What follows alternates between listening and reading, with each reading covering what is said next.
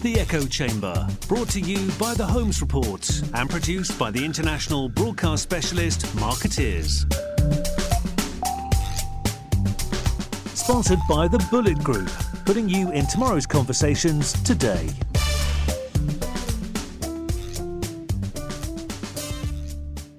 And welcome to the Echo Chamber. I am Diana Marszalek. I'm a senior reporter with the Holmes Report, and today we have a visitor in from London via LA, South Africa, India. We have Tony Hollingsworth, who is best known as the producer of global media campaigns. A lot of our listeners may know him best as the man behind events and live campaigns such as Nelson Mandela's 70th birthday tribute, um, also, the um, Live in Berlin, which you did to mark the fall of the wall. And you are moving now into the Listen campaign. So, we are here to talk about you, about the campaign, and about what goes into events of this size and movements, rather, of this size, and the communications challenges that go with it. Welcome. Yeah, well, thank you for having me. That's a very kind introduction.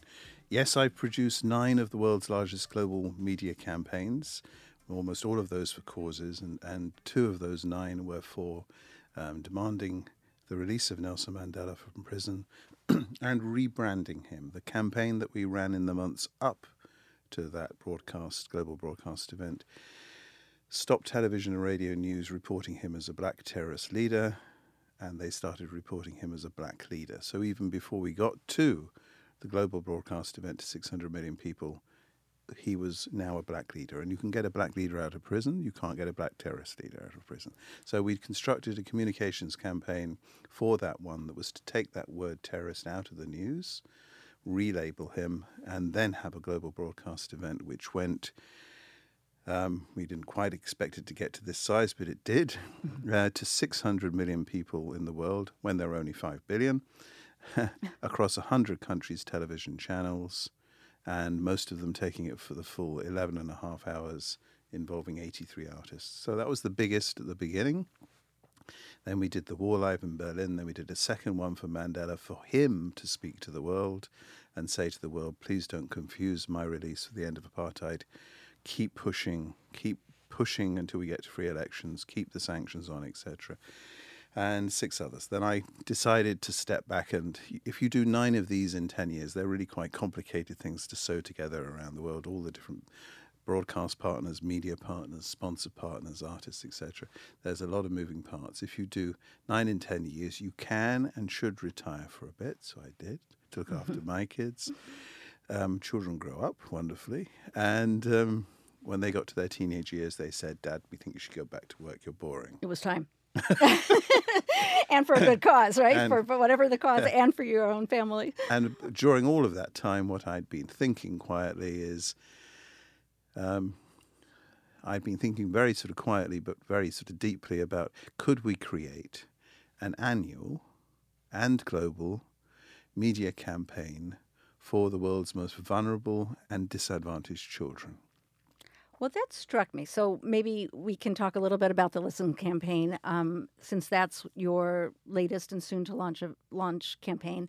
Um, the fact that it is annual is something that um, did pique my interest in particular, but we'll come back to that. If you could describe first what the Listen campaign is, I'd appreciate that. Okay, so the Listen campaign is a campaign that will involve creative artists in the creative industries and media to help the world's most vulnerable disadvantaged children. There are a billion children and people under the age of 19 that are severely disadvantaged or vulnerable or both. They have problems with they have problems with finance, they have problems with education, they have problems with health, they have problems with water, they have problems with shelter, they have problems with trafficking, being refugees, being migrants, mental health, drugs, it goes on and on. And it's into that general area that our communications and our grants will have their impact. But the way that we're communicating is quite down to earth. It isn't leaving the public with those sort of big statements, such as 700 million children suffer from multidimensional poverty. It's absolutely true, but it's really hard to emote around mm-hmm. 700 million children. So how do you bring that to real, sort of to real life? And the way that we're doing it is that we're making short films. That this big campaign, a campaign that involves film stars and musicians and visual visualizers and writers, this big campaign carries these little stories, and these little stories are stories in which a child tells, is talking to a star. The star is there to listen, the Listen campaign. Mm-hmm. But the child tells the story of the problems they have had or have, and the child takes the star to a project that is helping them through all of that, and the child tells the star how they're being helped. Only insofar as the star is unable to make that story complete, mm-hmm. i.e., ask the right questions, not tell the story. It's not the, the child. Job. You have to let the child tells uh, the story. exactly, the child is telling the story. It's very impactful. It's very powerful. But the star is there to listen. The star is there to draw out this story only insofar as they can't get the child to complete the story. An eight-year-old may not be able to complete the story. is the star then allowed to talk to the people running the project, the carers, and get them to complete the story? But it's only to complete. And then we take those those stories, we edit them down into something quite powerful, and then give them a contextual wrap. Mm-hmm. So, if I give you an example, Aisha is a 12 year old girl. She's been orphaned by age. She lives in South Africa. She's bringing up her younger brother and sister. She's 12, bringing up a younger brother and sister.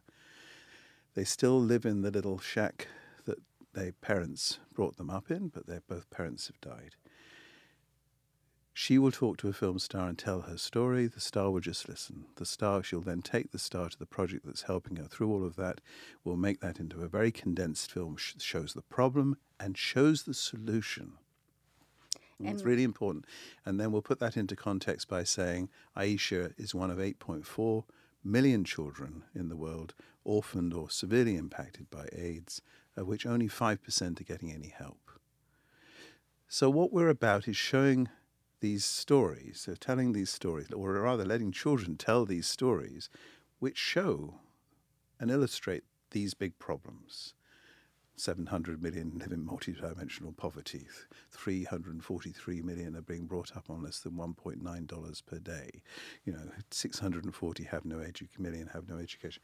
That illustrate these points with real life stories of children that children are telling, and then we put them in a little contextual bit that shows how little we're doing. So in each of those stories, we'll have seen a problem, mm-hmm. we'll have seen a solution that can be celebrated, the project. Mm-hmm and will have seen how little is being done really because only 5% of, in Aisha's case, children orphaned by AIDS getting any help. Right. Well, I watched one this morning, and there's no substitute for. Um, I, I, watched the little boy who said he doesn't go to school because he's begging with his, his mm. father during the day, and mm. there's no substitute.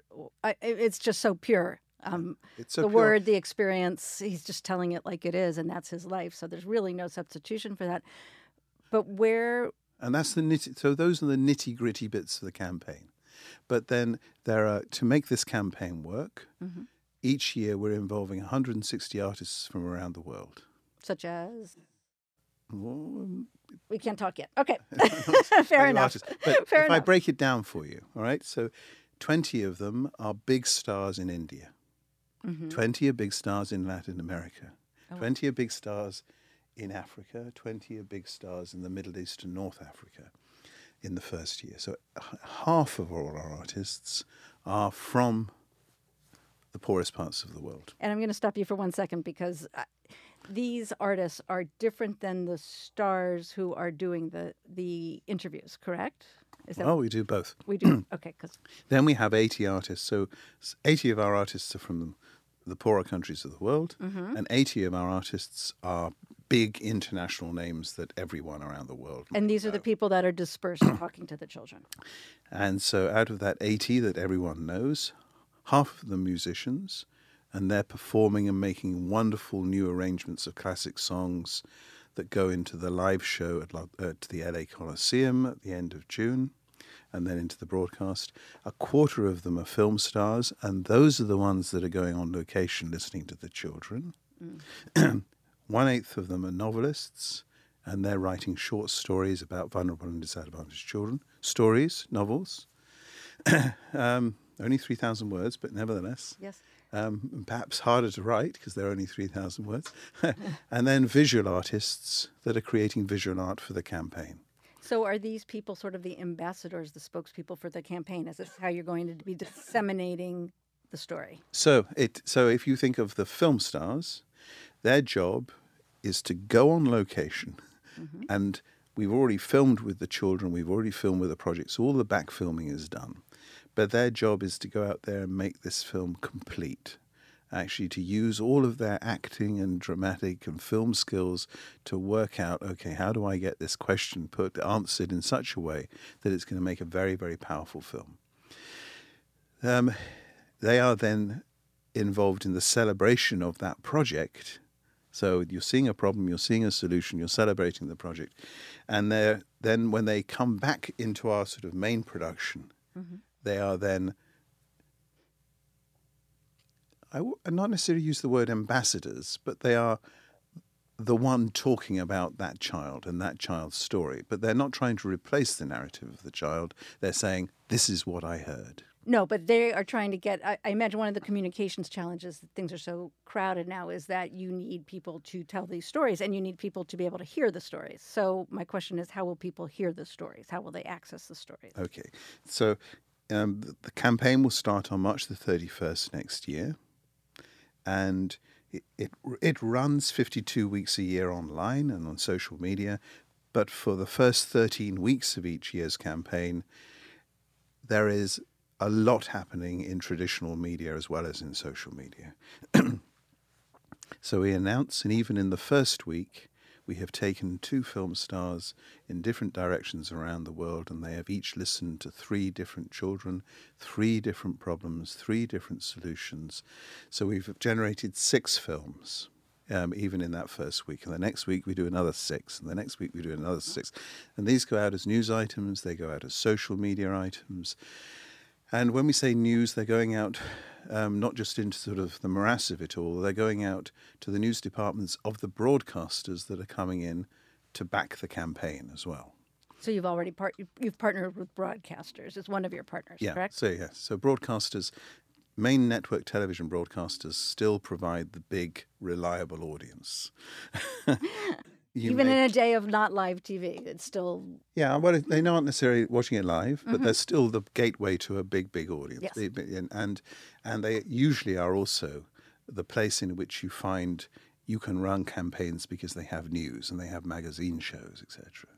You know, right. other media doesn't necessarily have that, and uh, so um, so it's our partners mm-hmm. that are sort of looking for these news items and scheduling them in. You know, like I'll give you an illustration. Yes, uh, one of our partners in India, mm-hmm. it's called Zee TV. No one would have heard of it in America. They'll have okay. heard of our other partner here, which is ABC. Mm-hmm. Um, we but, have heard of that. Yeah, but when you look at Zee TV, they are a main broadcast broadcaster across many channels to an audience of potentially 1.2 billion people. Um, they're taking everything that we're putting out 62 two minute items, 13 five minute films, 13 24 minute interview programs, a 90 minute feature documentary, and their version of our big fundraising broadcast is eight hours long, and they're doing all of that in Hindi, Tamil, Telugu, and English. That's amazing. because if you, when you start looking at India, you should not really think of it as a country. You should think of it as a continent, and even and those four languages will will mean that we can we can be understood by about seventy percent of the population. So, uh, a global campaign like this, how many languages are you working in? So, we're putting out our content in 11 languages. Mm-hmm. Um, and then our partner, our media partners in other countries, and then putting it out into other languages. So um, we'll make the campaign, and it will be made. I mean, for a start, the children may be talking in Swahili, or right. they may be talking into Urdu, etc. So, so um, that is, it's the children's changing the what the children are talking about into another language. You have to do that even if you're dealing with the English language. But broadcasters around the world find, find it very acceptable to chain to translate a child's story, but they wouldn't find it acceptable to translate a white presenter's story. Interesting. right? But they'll- so so you so um, we're we're putting all of our content out into eleven languages. So online and social media and all of the television content is going into eleven languages. And then broadcasters that aren't operating in those 11 languages, and that gives us an enormous amount of coverage around the world. And language now is more important when you're hitting media and broadcast partners. Language now is more important than territory. Right, because people can stream your content or they can find Absolutely. it wherever they yeah. want to see it. Yeah, because, for instance, Zee TV, although they are the, the prominent cable and satellite broadcaster across the whole of India, the, um, the Indian diaspora in America will probably have a Zee TV package on their cable package as well, and across in lots of other places. So there's another 200 million people that, that are in the Indian diaspora outside of India. These are big figures. Oh, it's big figures, and it, it, it doesn't. Certainly, it sounds like a campaign, but this sounds like an industry that you're launching. I mean, continue, especially continuing that you see this as an ongoing campaign and uh, an annual project. Yeah. So it well, it, it is a sort of um, it's it's it's an industry in the same sense as you might say that NFL or Wimbledon or FIFA are industries in that sense. I mean, they've created global media platforms that are on multiple traditional and new media um, which are supported by corporate partnerships, they're supported by ticketing, they're supported by merchandising, etc. And in that sense, we're not inventing a new business model. We're saying, okay, that's that's all those commercial incomes that have to fund the campaign.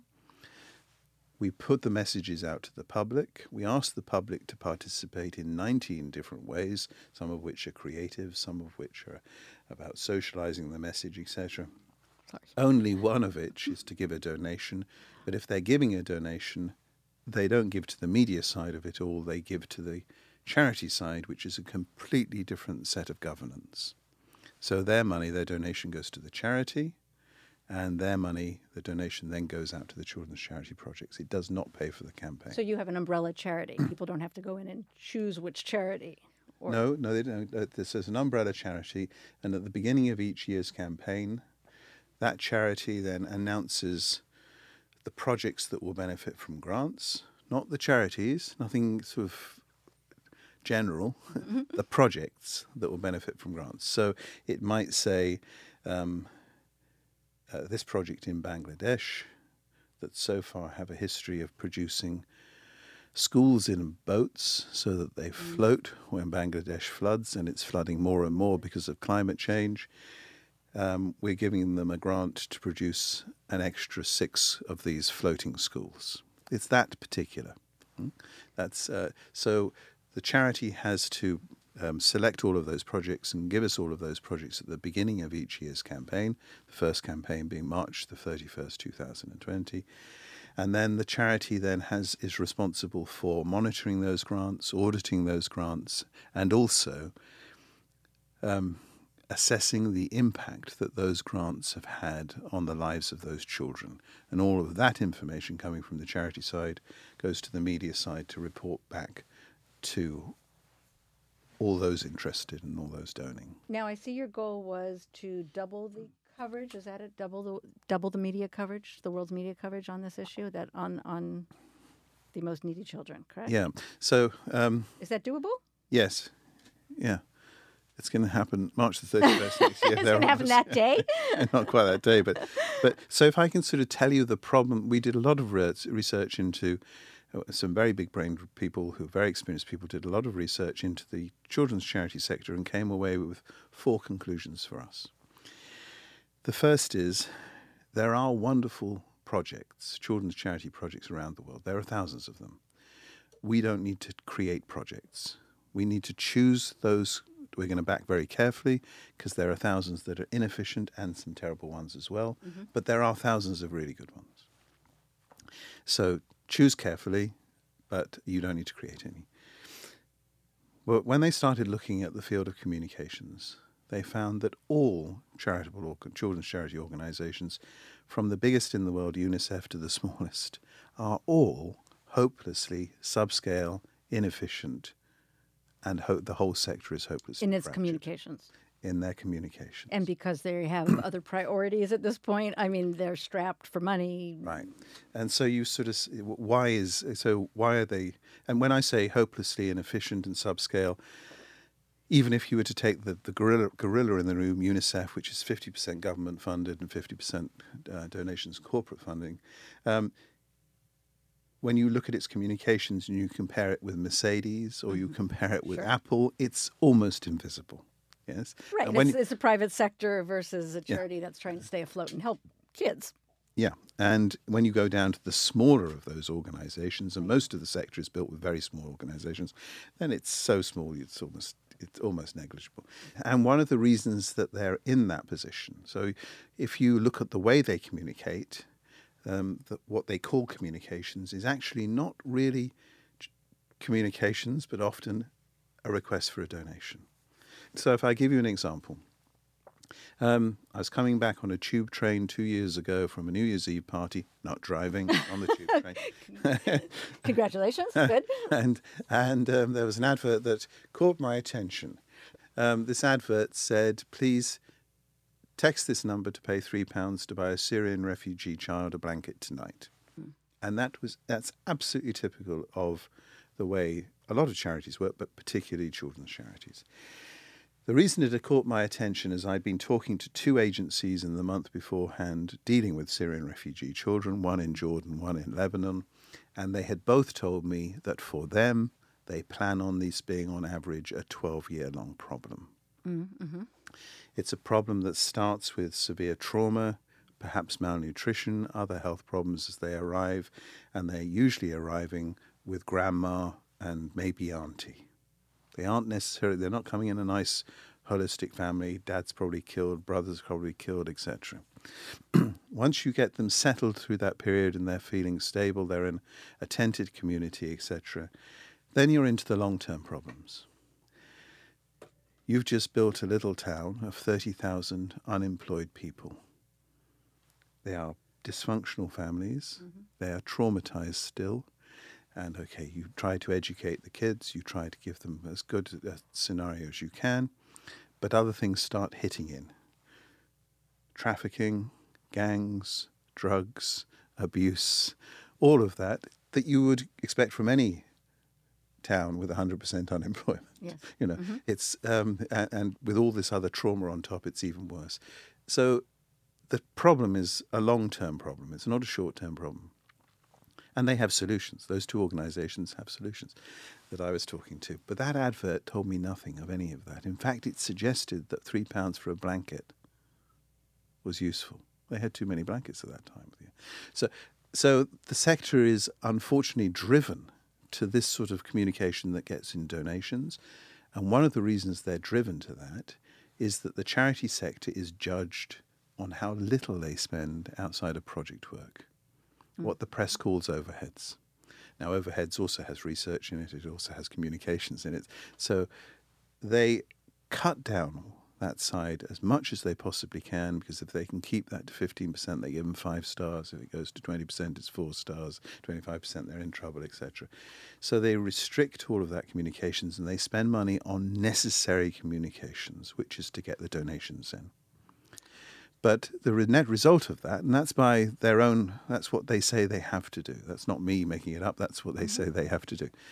But the net effect of that is the world is uninformed of the true nature of the problems and, as seriously, uninformed about the fantastic solutions that the children's charity sector has as well. So that's So- why we've come down to making those films in that way. So Here part is a problem, your function here is a solution. I'm sorry. So part of your function is is uh, to act as a communications arm for these entities that don't aren't able to provide their own communication. the whole of the children's charity sector.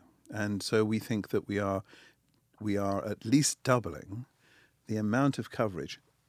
We're not talking about the bit that's asking for donations. We're doubling the bit that isn't there. at least, um, which is these films about problems and solutions. What are the problems? What are the solutions? And how, if you're going to be doing this, uh, you're talking about an annual campaign. And I imagine in 2020, I, I get it, you're going to launch, there's going to be a splash, there's going to be a big live event, which we haven't spoken about yet, and we will. How do you plan moving forward to either avoid fatigue or cut through all the other noise that's out there to make your point and to keep it going? All right. So um, we've, the media scene has changed.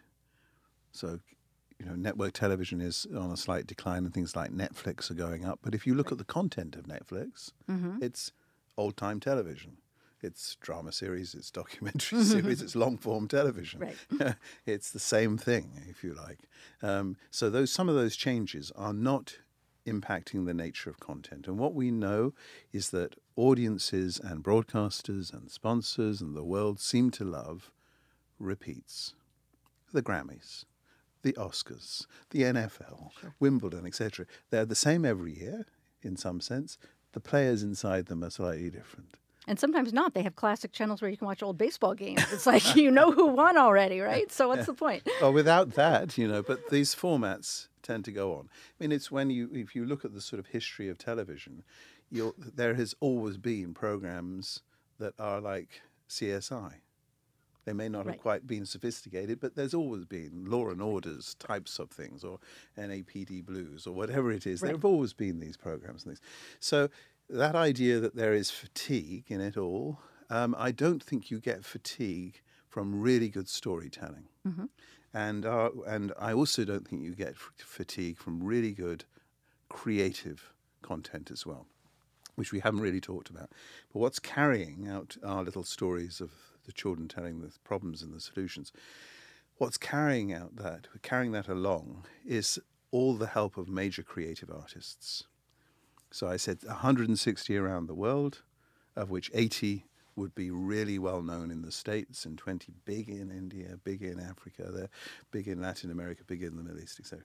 But 180 of those that are big everywhere, half of those musicians mm-hmm. quarter film stars, one eighth novelists, one eighth visual artists. So we're asking the visual art to create, the visual artists to create new art about vulnerable and disadvantaged children that can be used in all parts of the campaign, traditional and new media, and within the global broadcast event itself as well and it goes on how we use that, that art. So we're talking about the global broadcast event, but we haven't given our listeners okay. a clue what the global broadcast event is. Right. So maybe we can talk about that. Okay, so there is a global broadcast event to take place on June the 27th, um, 2020. So we launched the campaign March the 21st, 2020, and 13 week campaign leading up to the global broadcast event. And um, the global broadcast event will look slightly different depending on where you're watching it. Mm-hmm. Because the principle of the way we're running all of this is that 70% of the content for any one country is coming from a central creative pot, and then 30% is being added to by that country or that region as well. So when you look at the global broadcast event in India, it has Indian stars in it and Indian performances in it as well. Whereas if you're watching it here in the States, it's primarily the performance part of it all mm-hmm. is coming from a show that we're putting on three times at the LA Coliseum three. in the days before the global broadcast event. Oh, so it's a th- okay. Three times you're putting it on, and yeah. then the last one of the shows will be broadcast. no, we pump loads of news out of it. So we ah. put on the shows Monday, Tuesday, Wednesday, and we mix those. We carefully craft those, and on the Thursday they go into digital cinema. On Friday, they go on radio, and on Saturday night, they're on ABC for three hours, same sort of time slot as the Grammys and the Oscars, as the fundraising broadcast here. Right? And so that broadcast, if you look at the component parts of it, has appeal films that we've shot on location around the world. It has appeal films that we've shot on location in the USA, where we have eight film stars looking at eight projects and eight children in the USA, mm. as well as the 36 around the world. It has wonderful performances. Not band after band doing what they usually do in a festival. Mm-hmm. That happens every Saturday night of the summer everywhere in the world. Right. Not their touring show, but bringing together major stars with really wonderful music directors for a week of rehearsals to create new versions of classic songs and to sing them as solos, duets, trios, and quartets. So by a classic song, I might mean something like um, Love Me Tender, Mm-hmm. or I might mean something like um, REM's Everyone Hurts, etc. Uh, etc. Those sorts of classic songs that the whole world knows, but we're getting them performed by major vocalists in new combinations and a slightly new arrangement, rehearsed for weeks beforehand. So it's not a, it's not. Can we work it out in the sound check as the Grammys does the day Right. There's not going to be no mistakes going on in this one, or or no, this is- audio yeah. errors. Because what we're saying to the artists is to carry this message as far as you possibly can, you've got to create really great stuff, not your normal commercial stuff, something much better, something different and better that really is interesting, that will attract the audience in, that will want to listen to that, and probably want to listen to it again and again and again and again. You know. Well, I'm I'm particularly interested in this component not because it's um, the only component by any means, but because this sort of harkens back to to these concerts that I don't want to say they were trendy for a while, but you used them as a platform. But we had Live Aid and Farm Aid and the the ones that you did, and they've kind of gone dormant for a while, I think.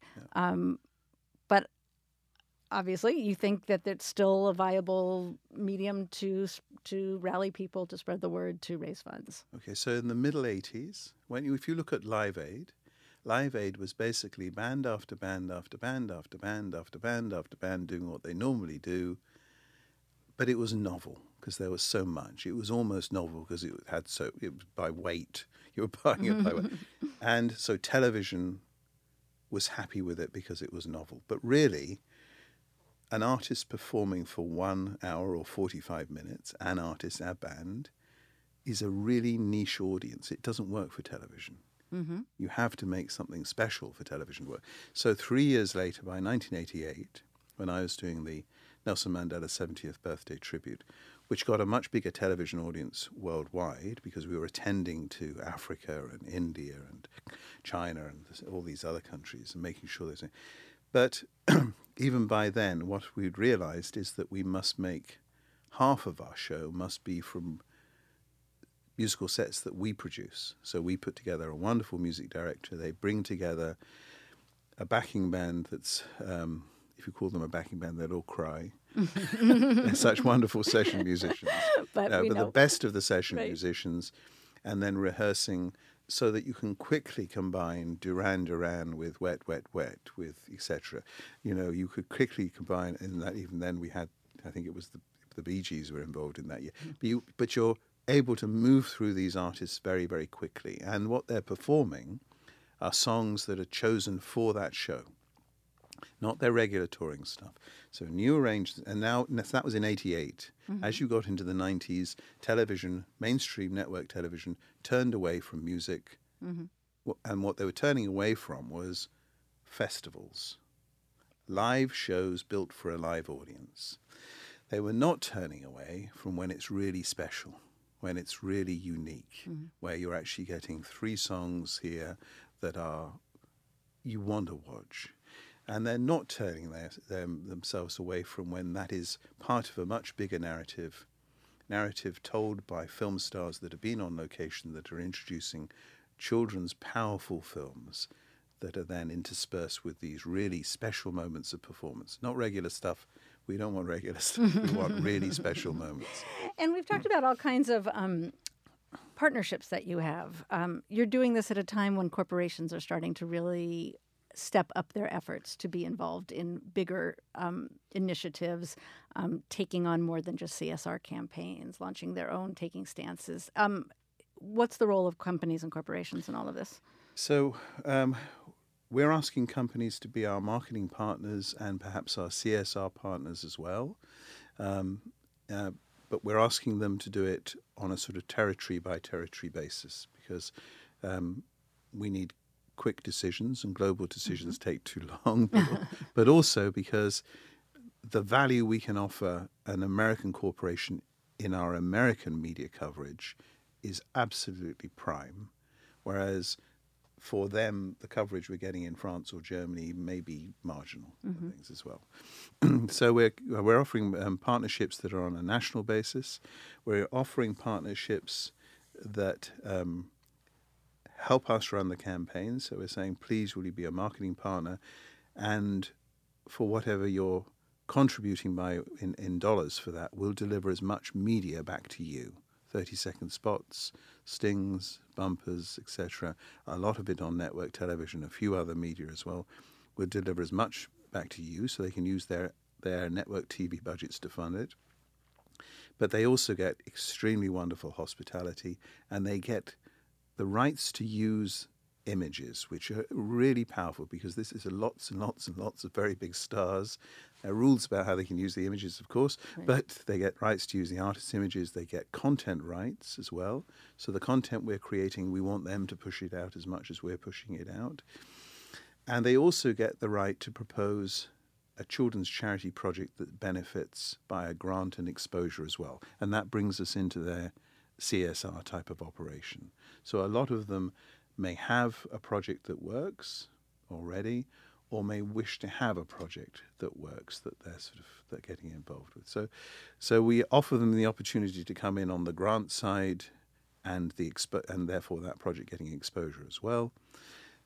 Um, but we're giving them a whole set of other rights and benefits that their chief marketing officer would love do we already have corporations on board, or can you tell us no, any of your bigger partners? We're starting to talk to to to corporations here in the states already, and we're starting to talk to corporations in India for the Indian part and Africa for the African part as well. Well, this is amazing. I mean, you truly have you, you talk global, and this is about as global as it can get. So uh, impressed with your scale and what you are doing, and um, I'm just anxious to watch it unfold. And, and I appreciate all that work.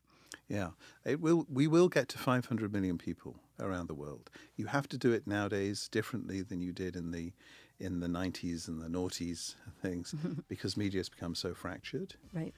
But um, and, and therefore you have to work harder in a sense. You have to be in lots more places and. Uh, um, but if you are partnering with the right big media partners, a lot of those things come come with it. You know, if you the broadcast partners, it's not as if they are just broadcasting; they are also streaming, they are also right. podcasting. They're well, you also will get do- the word out. They are no doing. Doubt. They are all doing all of those things Wonderful. as well. You know, so it it. Um, it's yeah. fascinating. It's a whole other animal than when you, when you did this for Nelson Mandela. I know in a whole other media world and all. So I um I appreciate you talking to us about it, and uh, we will all watch it unfold and uh, keep progress on it. Thank you very much. Thank you.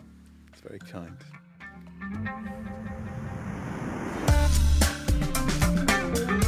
You've been listening to The Echo Chamber. Brought to you by The Holmes Report and produced by Marketeers. Sponsored by The Bulleit Group, putting you in tomorrow's conversations today.